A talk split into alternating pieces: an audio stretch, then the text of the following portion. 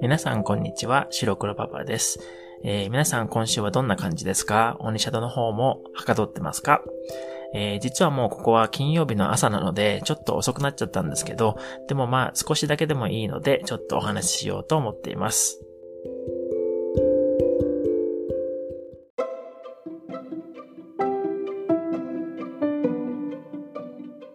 今週から第3週目のオニシャドチャレンジが始まって、もう5日目になりますけど、ツイッターの方とかで聞いてくれている人たちを見ていると、もう結構常連の方々もいる感じになってきましたね。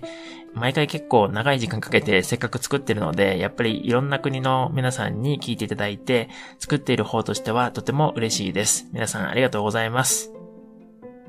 今回のシャドーイングの文章はもう皆さんに Twitter の方で見ていただいている通り、ちょっと長文になっているんですけど、えー、僕の生徒さんの中にも長文を見てもパッと見では文法事項がどこにあるかわからないということも時々ありますので、今日はちょっと新しい試みとして文法事項のピックアップと、ちょっと短く一言だけ説明とか意味を加えていくというのをやってみたいと思います。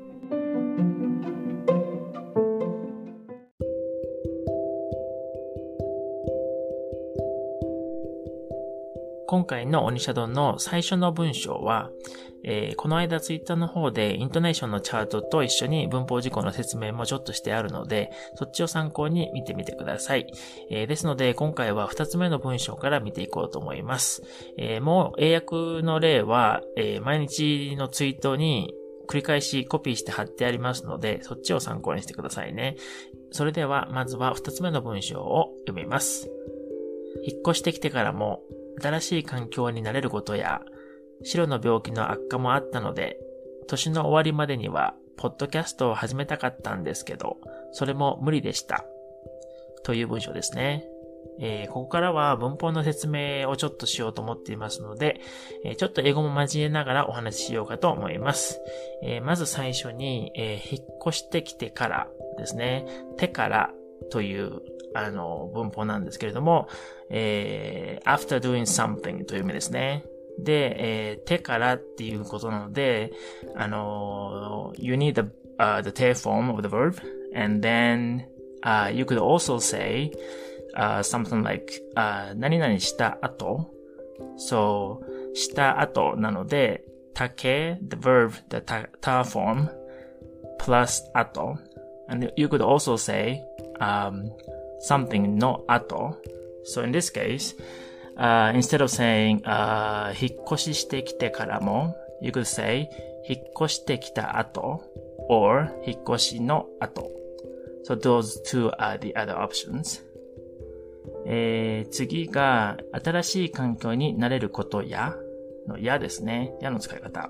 So や is used for incomplete list of nouns And in this case, uh, you are converting the verb that is なれる into a noun phrase so you can use やということですね。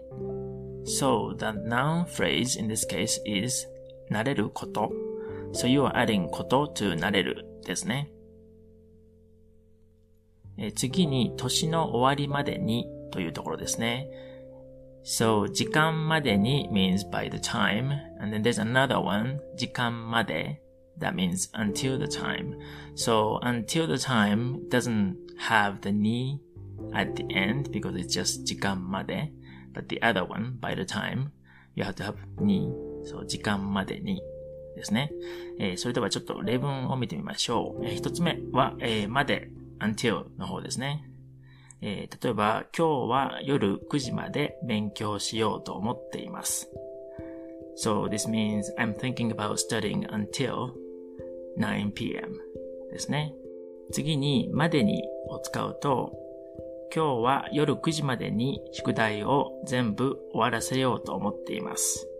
I'm thinking about finishing all my homework by 9pm という感じですね。えー、次の文章は、年の終わりまでには、ポッドキャストを始めたかった。このたかったの部分ですね。So, たかった is the past tense of たい。So, it ends with e, just like e adjectives. So, you have to use the same conjugation for this verb as e adjectives. So, for example, 面白いです interesting. So 面白いです would be 面白くないです for negative. And then 面白かったです for past. And 面白くなかったです negative past.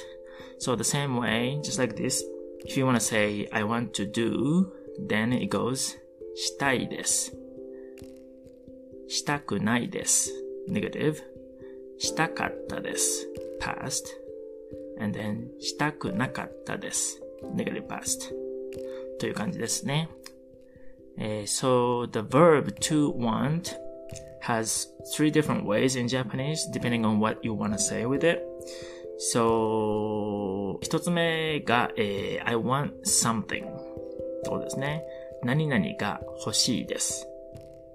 For example, you could say、uh, something like いろんな国の友達が欲しいです。友達が欲しいです。And then remember it takes が、欲しいです takes が for the direct object, just like 好きです、嫌いです、uh, 上手です、得意です、下手です、苦手です。And、um, います and あります also, they, they also take が、right? So that's the same thing. And いろんな国の友達が欲しいです means I want friends、uh, from many different countries, for example. And then 次が、eh, I want to do something just like the one we just saw. Then this is the one that takes the, the verb stem and then tie this attached to it. So for example, something similar to the first example, um, いろんな国の人と友達になりたいです。And this means I want to become friends with um, people from different countries. ってことですね。So the verb stem is the uh, mass form without the mass part. So in this case, to become, narimas. Narimas is the mass form and you just get rid of the mass part and then that would be just nari, right? And then tai desu attached to it. So naritai desu. で、最後のが、えー、I want someone to do something ですね。で、これが、えー、someone にしてほしいです。The te form is required. and then 欲しいです is attached to it. So, uh, the example would be, um, いろんな国の人に友達になってほしいです。ですね。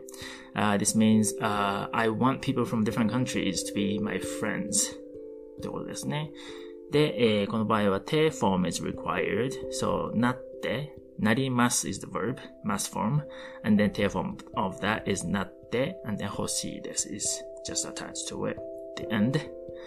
And then I want someone to do something, right? So いろんな国の人 is the part, that's someone part. So that one takes にいろんな国の人に友達になってほしいです。使い方の違い分かりましたか？よくちょっと混乱して使い方間違ってたりとか忘れちゃったりとかする人も結構いるので、この機会にしっかりと復習しておいてくださいね。えー、次のは、えー、年の終わりまでにはポッドキャストを始,、ま、始めたかったんですけど、それも無理でした。無理という言葉ですね。まあ、this means impossible, basically. I think I translated it as I couldn't do it. Um, but then you could also say, uh, ダメです。You could also use ダメ instead of 無理。So you can say, uh, 年の終わりまでにはポッドキャストを始めたかったんですけど、それもダメでした。In this case, it worked just fine that way as well. えー、次に続く文章が、えー、でも年明けには何が何でも100%じゃなくてもいいから絶対始めようと思っていました。で、この何が何でもっていうのが、まあ、no matter what とか absolutely とか for sure とかっていう意味になるので、you could also say 絶対に that's also possible to say, but I'm using 絶対 later on the sentence, so that's why I didn't use it because I didn't want to repeat it. So that's why I used 何が何でも instead. And then 次が、えー、じゃなくてもいいですね。じゃなくてもいい。何々じゃなくてもいい means it is okay not to be. で、in this case 100%じゃなくてもいい。So it's okay not to be 100% as in not, not to be perfect. So um, instead of saying that, you could, you could also say、uh, 簡単、uh, 完璧じゃなくてもいいから。 とか、えー、ちゃんと準備ができていなくてもいいから、instead of saying 100%、あ、100%じゃなくてもいいから。ってことですね。えー、次の文章が、えー、ポッドキャストなんて初めてだし、の C ですね。This is an incomplete list of reasons ですね、この場合はね。まあ、一つしか、あの、ないんですけど、um, so, so the, uh, doing the podcast is the first time, it's my first time to do, uh, doing that, and that's one reason. And then also, I felt shy about my voice being heard by other people. That's the second reason. implying that that's what um, that's why it took me a while to get started. So those are the reasons. That's why C is used. で、次は、えー、自分の声をみんなに聞いてもらうなんて、なんて、 これも、there are a couple of different meanings, uh, but in this case, it's the being humble. That's how, how it sounds when you use that. And it, this one, um, it also comes with, together with the te morao, so that kind of makes sense because temorao is like you're receiving an action of something from someone else. So you're being humble, 聞いてもらう。ってことですね。 So, てもらう is used there too. もらう by itself means to receive, but then て form is together. So, as I said, um, you're receiving an action of something from someone else. And in this case, みんなに聞いてもらう. So you're receiving an action of listening to your podcast or to my podcast from everyone. ということですね。 えー、次が、えー、今は楽しくできているし、世界中のいろんな人たちと話すこともできるし、初め、あ、初めて本当に良かったと思っています。Uh, in this case, the, it's a bit clearer example of uh, incomplete list of reasons のし、So, 楽しくできているし、話すこともできるし、So those are the two reasons why I feel happy that I started it ってことですね。で、最後のこの、はじ、初めて本当に良かったと思っています。っていうのを同じ音で、uh, if you say 初めて instead of 初めて Do you hear, do you hear the difference? 初めて instead of 初めて。初めて is the one for this context, but if you say 初めて probably sounds familiar to many of you, but 初めて means for the first time, right? So if you, if you read it in this intonation, 初めて本当に良かったと思っています。Then it could sound like you're saying for the first time, um, I felt it was good kind of thing. So just make sure that you're getting the um, correct intonation for this 初めて 初めて so it's so called up and flat 初めて so on the second letter you go up and stay flat for the rest whereas for the first time it would be 初めて so the second letter up and then go back down so it's like a mountain shape kind of thing. 初めて. But for this case, in this case, you're saying 初めて upon flat. ってことですね。 えー、もう一つ、最後の文章ですね。えー、皆さんちょっと年を取っていても何でも興味があれば始められますよ。年は関係ないですよ。という文章なんですけど、まあ、ちょっとこれはね、追加でちょっと加えただけだったんですけど、えー、年を取っているという言い方ですね。そう、tail form is used. So it's basically state of being なので、um, like a literal translation would be you are in the state of being old or older. So when you want to say you are old or I am old, then 私は年を取っています。That's how you usually say it. For example, if I say, いえいえ、結構僕は年を取ってるんですよ。結構僕は年を取っているんですよ。So if I said that, then that would mean I'm actually older than you think or you may think. That's how it kind of sounds like. Or that's how it could sound like. あと他に other than that, um, for example, you can say using the same、uh, 年を取る、uh, you could say 年を取ったら when I get older 例えば when I get older, I want to move to Japan or something. そう、年を取ったら、uh, 日本に引っ越したいです。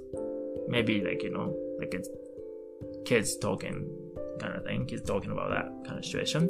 And then, 他には、えー、年を取ってきたので、because I'm getting older. とかね、年を取ってきたので、なんだろう。わかんないけど、年を取ってきたので、えー、なかなか日本語の単語が覚えられなくなってきました。みたいな感じかな。うん。So you could say something like that because I'm getting older. It's, it's becoming harder and harder to memorize Japanese words. って感じですね。あとは、他の言い方としては、いい年の取り方をしたいっていうような感じもいい。こというような感じの言い方もできるんですけど、あ、そうだな。まあ、翻訳、そうだね。I want to get older while staying happy and healthy kind of thing. So, 例えば、うん、僕も、お父さんのように、いい年の取り方をしたい。For example, if you said that, then that would mean like, I want to, pretty much I want to be like my dad when I get older. Let's say when I get old. But it's not just about the, you know, the way my dad looks, but then the way he is or he has been, like the accomplishment he has had, stuff like that included. So it's not just about appearance. You're describing a person saying, あの人はいい年の取り方をしているね, or something like that. Then you are saying the way the person looks, the way the person is, including, you know, like basically everything. ってことだね。えー、他には、あそうだな、年をとっても。 That would mean like even if I get older, even when I get older, kind of thing. So, for example, 年をとってもずっと毎日シャドーイングを続けたいです。とかね。So, even when I get older, I would, I would like to continue、uh, shadowing every day ってことですね。Like all of you who are listening to my podcast will be doing, right?